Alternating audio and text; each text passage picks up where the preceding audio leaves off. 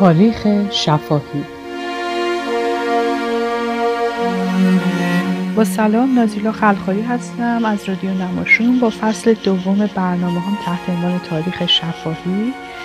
در قسمت اول براتون تعریفی دادم از تاریخ شفاهی که اصلا تاریخ شفاهی چی میتونه باشه. قبل از اینکه من بخوام درباره مصاحبه ها صحبت بکنم بهتره باز هم یک کلیات دیگری رو اضافه بکنم. داستان اینه که من تاریخ شفاهی رو با پروژه تاریخ شفاهی هاروارد شروع میکنم که چیزی نزدیک به 120 مصاحبه هست. در این مصاحبه ها از موضوعات بسیار متنوعی صحبت شده که همگی مرتبط با تاریخ معاصر ایرانه. همینجا پرانتز رو باز بکنم و این رو اضافه بکنم که ما وقتی میگیم تاریخ معاصر ایران منظور فقط این 40 سال اخیر نیست و منظور هم فقط دوره پهلوی دوم یا دوره محمدرضا پهلوی نیست، بلکه تاریخ معاصر ایران از دید مورخین به دوره انقلاب مشروطه، از شروع تاریخ مشروطه تا کنون رو میتونه در بر بگیره. در مورد شروع تاریخ مشروطه هم باز بحث بسیار است. مثلا میشه تاریخ شروع تاریخ مشروطه رو پس زمان تأسیس دارالفنون و اولین روزنامه‌ای که در زمان امیرکبیر تأسیس شد صحبت کرد. ما زیاد انقدر عقب نمیریم چون اون مقدار دسترسی به تاریخ شفاهی نداریم. آنچه ما در مورد اون تاریخ دسترسی داریم کتاب‌هایی که نوشته شده که میشه به اونها مراجعه کرد. ولی آنچه که ما امروز دسترسی داریم مصاحبه‌ای هست که با سیاستمداران یک دوره خاص که از ایران خارج شده بودن و دسترسی بهشون راحت بود و درباره تاریخ دوره خودشون به عنوان سیاستمدار میتونستن صحبت کنن، در این پروژه باهاشون صحبت شده. پرانتز بسته. مصاحبه شونده ها در این برنامه انتخابشون خیلی سخت بود چون به هر حال تعدادشون کم نبود. این رو هم در نظر داشته باشیم که این مصاحبه همونطور که گفتم در دهه 60 هجری شمسی انجام شده، 1360 برابر با دهه 1980. مصاحبه کننده ها آقای حبیب لاجوردی، آقای زیاد صادقی، آقای شاهرخ مسکوب، خانم شهلا عری و آقای جان مجدهی بودند که مثلا آقای حبیب لاجوردی 53 تا مصاحبه انجام دادند یا مثلا آقای شاهرخ مسکوب 3 مصاحبه انجام دادند. مصاحبه شونده ها حدود 97 نفر مذکر بودند، از آقایون بودند و 6 نفر از خانم ها بودند. انتخاب از میون این تعداد مصاحبه شونده یک مقدار مشکله، به خصوص وقتی که بخوایم درباره تاریخ معاصر صحبت کنیم. این دفعه قرعه فال به نام آقای محمود فروغی پسر محمدعلی فروغی افتاد. شاید هم چندان بحث سر قرعه کشی نبود، انتخاب بود که ایشون رو انتخاب کردم چون صحبت‌های ایشون مربوط به سلسله پهلوی میشه از شروع تا زمان سقوط. خاندان فروغی اصولا خاندانی بودند که در دم و دستگاه اداری کار می‌کردند. پدر مرحوم محمدعلی فروغی رئیس دار و ترجمه ناصرالدین شاهی بود. خود محمدعلی فروغی بنا به زندگی نامه‌ای که نوشته شده و بنا به گفته‌های پسرش شروع میکنه به یادگیری پزشکی و داروسازی در دارالفنون، منتها وقتی میبینه که لوازم و وسایلش در ایران مهیا نیست که کار بکنه اون رو کنار میذاره و به همون شغل پدر یعنی ترجمه متون فرانسه و عربی به فارسی همت میگمارد و در این میان انگلیسی هم ایشون بلد بودن. همین دانستن زبان باعث میشه که وارد کار سیاسی بشن، به کارهای از جمله نمایندگی مجلس، وزارت مثل وزارت مالیه و حتی نمایندگی ایران در اولین نشست جامعه صلح یا سازمان ملل بود که کتاب اون هم که در واقع یادداشت‌های مرحوم محمدعلی فروغی برای 2 سال هست منتشر شده. ایشون از سال 1297 شمسی تا 1299 به عنوان رئیس دیوان عالی تمیز در جزو هیئت اعزامی ایران عازم کنفرانس صلح پاریس میشن و در این مسیر در یادداشتاشون نکته‌های ناگفته فراوانی رو درباره علل ناکامی ایران در راهیابی به کنفرانس صلح بیان میکنن. مرحوم فروغی البته دستی هم در ادبیات داشت. ترجمه های فلسفی ایشون و تصحیح کتاب کلیات سعدی ایشون جزو بهترین ها حساب میشه. دوره نخست وزیری در دوره رضا شاه چند سال اول هست، منتها باز به گفته یه پسرشون اختلافات بسیاری با رضا شاه داشتند، از جمله در مورد سختگیری هایی که میکردن، چندین و چند بار گویا مثل این که حتی با هم دیگه برخوردهای لفظی داشتن. مرحوم محمدعلی فروغی خیلی بیشتر سعی داشت دموکرات تر با داستان برخورد بکنه، از آن جمله در مورد مسئله حجاب و کشف حجاب به گفته پسرشون معتقد بودن که خیلی بهتر این رو ما از طریق آموزش در مدارس شروع بکنیم و از اولیا بخوایم که بیان براشون دوره هایی بذاریم و روشن بکنن که چقدر میتونن، از چه آزادی هایی میتونن برخوردار باشن و میتونن چه کارهایی بکنن. ولی رضا شاه بیشتر معتقد به اقدام ضربتی بود. این یکی از اختلافات بود. اختلاف دیگری که پیش آمد بر سر واقعه مسجد گوهرشاد بود که در واقع مسجد گوهرشاد رضا شاه بعد از بازگشت سفر 40 روزه خودش به ترکیه تحت تاثیر نوسازی و مظاهر تمدن غربی که در ترکیه هم شروع شده بود بر سر آتا ترک تصمیم میگیره که یه همچین کارهایی رو بکنه و اقدامات سریعتری انجام بده. از جمله اونها برداشتن عمامه و تغییر لباس به لباس غربی بود و گذاشتن کلاه که اون زمان به کلاه پهلوی مرسوم میشه. خب این اقدامات ناگهانی و تصمیمات بدون توجه به جامعه آن روز ایران یک مقدار باعث میشه که واکنش مردم منفی باشه، از جمله در شهرهای مذهبی و باز از جمله در شهر مشهد. در شهر مشهد در روز واقعه بهلول بر سر منبر میره و یک خطابه خیلی تندی علیه حکومت و رضا شاه میگه. مردم سر به شورش میدارن، شلوغ میکنن، مخالفت میکنن با تغییر لباس و تغییر کلاه پهلوی و همین باعث میشه که بهشون تیراندازی بشه و تعداد زیادی در این واقعه کشته میشن. در جامعه آن زمان جهانی یک مقدار بازتاب پیدا میکنه و باعث میشه که حکومت رو بازخواست بکنن که علت این کشتار چه بوده.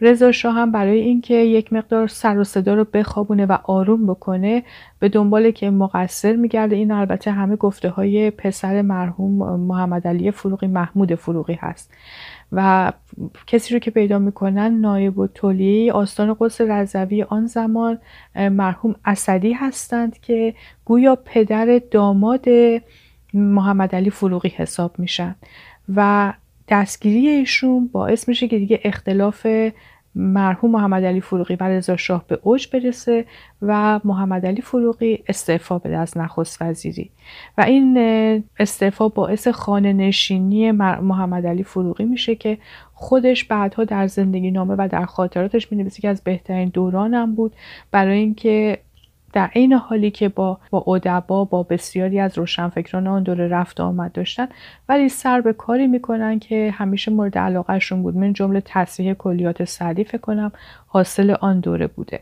در جنگ جهانی دوم کم کم این شایعه پخش میشه که رضا شاه با آلمانی ها هم دستی داره میکنه و نیروهای متفقین روسیه و انگلیس نگران میشن، هر دو وارد ایران میشن و خواستار استعفای رضا شاه میشن. داستان استعفای رضا شاه رو فکر کنم اون بخش از مصاحبه در پایان همین مصاحبه برای شما خواهم گذاشت چون خیلی بخش جذاب و شنیدنی هست.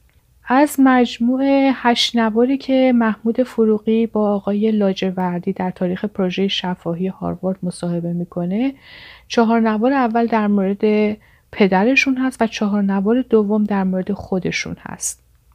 4 نوار دوم در واقع در مورد این هست که چگونه ایشون وارد وزارت امور خارجه شدن، چه مناصبی در وزارت امور خارجه داشتن، من جمله سفارت ایشون مدتی به عنوان کنسول ایران در امریکا کار میکردن. در همون دوره مصدق ایشون در اونجا بودن، البته به عنوان فقط کنسول بودن. خودشون میگن من سفیر نبودم، فقط به امور کنسولی افرادی که در ایرانی هایی که در اونجا بودن رسیدگی میکردم. و یا مدتی سفیر ایران در برزیل بودم. باز هم دلیل اینکه چرا ایران اصلا باید سفارت در برزیل داشته باشه یک سری توضیحاتی میدن که خیلی شنیدنی و جذابه. از جذابترین بخش‌های مصاحبه درباره خودشون، یعنی درباره خود مرحوم محمود فروغی، داستان زمانی که ایشون منصب سفیر ایران در افغانستان رو داشتن و مسئله سر حقابه هیرمند بین ایران و افغانستان و اختلافات پیش آمده و مسائل حواشی که در مورد تعیین این حقابه پیش آمد. داستان بسیار جذاب و شنیدنیه و سفارش میکنم که حتما اگر فرصت میکنید و اگر علاقه‌مند هستید به شنیدن این بخش از داستان حتما گوش بدید، چون فکر میکنم که مرزهای ایران مرزهایی هستن همیشه بحث برانگیز و ما همچنان با همسایه هامون سر بسیاری از خطوط مرزی ایران بحث و مسئله داریم. بد نیست که در مورد حداقل یکی از اینها از دهن کسی که خودش مستقیم با داستان درگیر بوده بشنویم، ببینیم که داستان به خیلی به راحتی ریاضی نیست بگیم دو تا چهار تا. تعیین مرز خیلی نکات ظریفی داره که به خصوص در سیاست که واقعا باید حتما از زبان کسانی که درگیر داستان هستند شنید تا دچار یک سری پیش فرض‌ها و پیش داوری‌هایی نشیم که اشتباه هستش. در پایان من همونطور که بهتون قول دادم یک قسمتی از مصاحبه آقای محمود فروغی رو براتون میذارم که درباره واقعه استعفای رضا شاه گفته. میشه گفت که جزو کسانی بوده که از نزدیک شاهد بوده که چگونه استعفایشون نوشته شده توسط پدرشون و نکته خیلی جالبی رو در این باره میگن. تا برنامه بعد و مصاحبه دیگر که در خدمتتون خواهم بود، شما رو به خدا میسپارم. حالا دیگه اوضاع مملکت چجوره اینها معلومه دیگه، در چه وضعه. یه قدری کم کم دهنا داره باز میشه، مردم کم کم جرأت میکنن صحبت کنن. هی خبر میرسه که ارتش انگلیس تا کجا آمده، ارتش روس تا کجا آمده، شوروی چیکار کرد، انگلیس چیکار کرد. اینا اونطور کجدار و مریض بود اوضاع و احوال تا اواخر شهریور. در این که براتون بس کنم در 22 شهریور بود. حالا ایشون اینطور بستری هن. در اتاق خوابی که بستری هستن پشت چی سالونی که یه دولت میاد اونجا تشکیل میشه، 2 تا وزیر که سوهیلی و آهی باشن مرتب میان اینجا صحبت ها رو میکنن و میرن. ایشون اجازه ندارن از اتباع که برن پلوی وزرای دیگه و بحث و اینها بکنن. شب هم رادیو لندن حمله است که میکنه و اون وقت هم هر خونه یه رادیو که بیشتر نداشت. ما یه رادیو داشتیم اتاق پهلو که جمع می شدیم گوش می کردیم و من معمولا تون یادداشتای برمی داشتم می آمدم این طرف برای پدرم می خوندم. یا این خیال می کنم 24 شهریور بودش که شب حمله بسیار شدید بودش. شاه بادمجان فروش و یه شعری هم خوندن پای رادیو از BBC و بادمجان میفروشه و اینا. البته ضمناً باید عرض کنم که این نشینین شما، من به خیالم میدونین که کوتاه آمدم. حالا براتون میگم بعد از 3 شهریور تا یه 10-15 روزی دیگه املاک مردم اینا رو نمیگرفتن. دوباره صحبت شد که بله شروع کردن باز املاک مردم رو میخوان بگیرن که اینم یکی از ناراحتی‌های مرحوم فروغی همین بود. دوباره شروع شد و اینها. رادیو لندن خیال میکنم که مرحوم مینویی بود که عکسش اونجاست که با من خیلی دوستم بودش، از عجله واقعا ادبای ایران بودش. او گوینده رادیو لندن بود. اونا البته 3 شهریور که حمله شد اعتصاب کردن دیگه، پای لندن صحبت نمیکردن. پای رادیو لندن انگلیسی بود که با لهجه انگلیسی صحبت میکرد یا هندی. بعد از اینکه متارکه شد دوباره اینها شروع کردن. حمله شدید این بودش که این شاهی که بادمجان میفروشه، کدو میفروشه، مبلغ گرون میفروشه، مردم و آسی شدن، املاک مردم رو میگیرن. از ظلم و جور رضا شاه به طور بسیار زننده و شدید. و بعد یک شعری هم خوندم که این شعرم یکی از کسانی که در زندانه و گویا شعر ساخته خود مینویی بودش، از زندانی‌نام نبود، اینا رو دیگه درست کرده بودن. اون شعر شدید خوندن، من اینا رو یادداشت کردم تا اون قدری که میتونستم، حتی دیدم کاغذم تا اونجوری کنار روزنامه نوشتم. تموم که شد آمدم این اتاق، دیدم که مرحوم سوهیلی و مرحوم آهی نشستن و دارن صحبت میکنن. من عذر خواستم، گفتم رادیو لندن براتون آوردم برای اینکه عجیبه. گفتن ها چی بود؟ خوندم براشون، رفتن تو فکر رو. حالا من هنوز وایستم. گفتن که به اون دوتا وزرا، به وزیر گفتن که شما به بقیه هم بگین دیگه فردا باید که کار رو انجام داد. من نمیفهمیدم یعنی. و همه صبح ساعت یا 8 یا 9 بیان اینجا.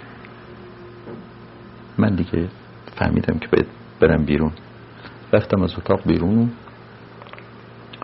فردا صبح شد و خودشون که خوب بستری بودن. ساعت 8 شدش کس پیداش نشد، 8:30 کسی پیداش نشد، نزدیک 9 باز کسی نشد و گفتن که خب من خودم باید باشم. چه خبره؟ استعفای رضا شاه رو بخوام ازش. ای داد شما که نمیشه بلند شین، بیمار هستین. گفتن دیگه چاره نیستش. پاشدن، لباس پوشیدن و رفتن. ما بسیار نگران بودیم. اون حالتی که برای ما جوان‌ها اون موقع بود و اون فشار و اینا، هم گفت خب یه وقت برگشت با یه هفتیر زد کش طرف که استعفا چی اصلا کاری نمیشه کرد. رفتن. در این فاصله باز حاشیه عرض کنم، از 9 شهریور به بعد رئیس دفتر محرمانه یا رمز نخست وزیری یا آقای برومند بود، بسیار مرد شریف خوبی بود. او می آمد توی کتابخانه مرحوم فروغی میشست و رضاخان سالی هم پیش خدمت وزارت خارجه اونجا بود. ولی که اینا میشناخت مردمی که میان و میرن، پیشخانده ما که دیگه نمیشناختن اواخر کی به کی هست، کسی نمیشه اون مردم بشناسن. حالا این دوتا هم اونجا، تلفنم دیگه پلوناست. مام توی این راهروی بزرگیه بودش، خونه ما که دو طرف اتاق‌ها بود، اون بالا اینجا قدم میزنیم نگران، هیچ خبری نیستش. طرفای ساعت 11 این طورا بودش، دیدیم یکی یکی اتومبیلا خش ترمز میکنه توی با، یه وزیر میپره بیرون میاد که آمدن. چون از صبح ساعت 8 منتظرتون بودن، هیچ کدوم نمیده بودن، روسا آمدن یکی بزرگای ترمز کنسان غیر از سوهیلی همه آمدن. حالا ما خبر نداریم، ولی گوی سوهیلی خودش مستقیم خواسته بودنش، رفته بوده دربار، او پلوی مرحوم فروغی بود. یکی بزرگا آمدن تو همین راه روی قدم میزدن. حتی یادم میاد یکشون پای ما رو لگد کردن از حولشون، نمیدین چه حال استرابی به همشون دست داده بودش. فقط اون برومند بود میگفت آقا چیکار کنیم. تلفن کرد، هر جا تلفن کرد توش کسی خبر نداشت اینا کجا هست. در حدود ظهر این طورا بود به نظرم. حاج مصمم سلطنه اسفندیاری که رئیس مجلس بود او هم آمد. خب یادم میاد همیشه دستش میتونی بود تسبیح اینجا آویز آمد. پیرمردی آمد و چه خبر رو گفتیم. حالا این جریان رو خیلی خوب توی سالونی که همیشه وزارت جمهوری اونجا نشست، بعضی ها میرفتن تو، بعضی ها میمدن بیرون. حالت خیلی ناآرامی بودش. یه کمی بعد از اون مرحوم فروغی وارد شدن و از همون پله کارگزار که اومدن بیرون متن استعفای رضا شاه رو دادن دستم. من خوندم و گفتم بهشون که خاطرتون میاد 9 آذر 1314 به من فرمودین که تلفن کن به شکرالملک که در دفتر رضا شاه بود که من برای یه امری میخوام بیام، رفتن استعفا دادن. این عین اون متنه که عین متن تقریبا شبیه، یه تیکش نه همش، دیگه شنیدین که نظر به کسالت مزاج و فلان اینا، همین شما هم همینطوری استفاده کردین. هیچ فکر می‌کردیم 6 سال پیش که همین کسالت مزاج رو باید اعلیحضرت بهانه کنن برن. گفتن عجب من منتقل به این مطلب نشده بودم. دادن که ما همونجا از روشم برادر بزرگ من محسن یه عکس گرفتش که ما داشتیم، اینه که اگه این سند رفت عکسش با دوربینم عکس گرفت، نه مثل فوتوکپیای امروز، با دوربینی عکس گرفت و امضا شده بود. امضا شده بود. خط مرحوم فروغی، امضای رضا شاه. معلوم شد که صحبتاشونو کرده بودن و گفتن که شما بنویسید من امضا کنم. شما امضا که متنشو دارین دیگه میدونید چیه.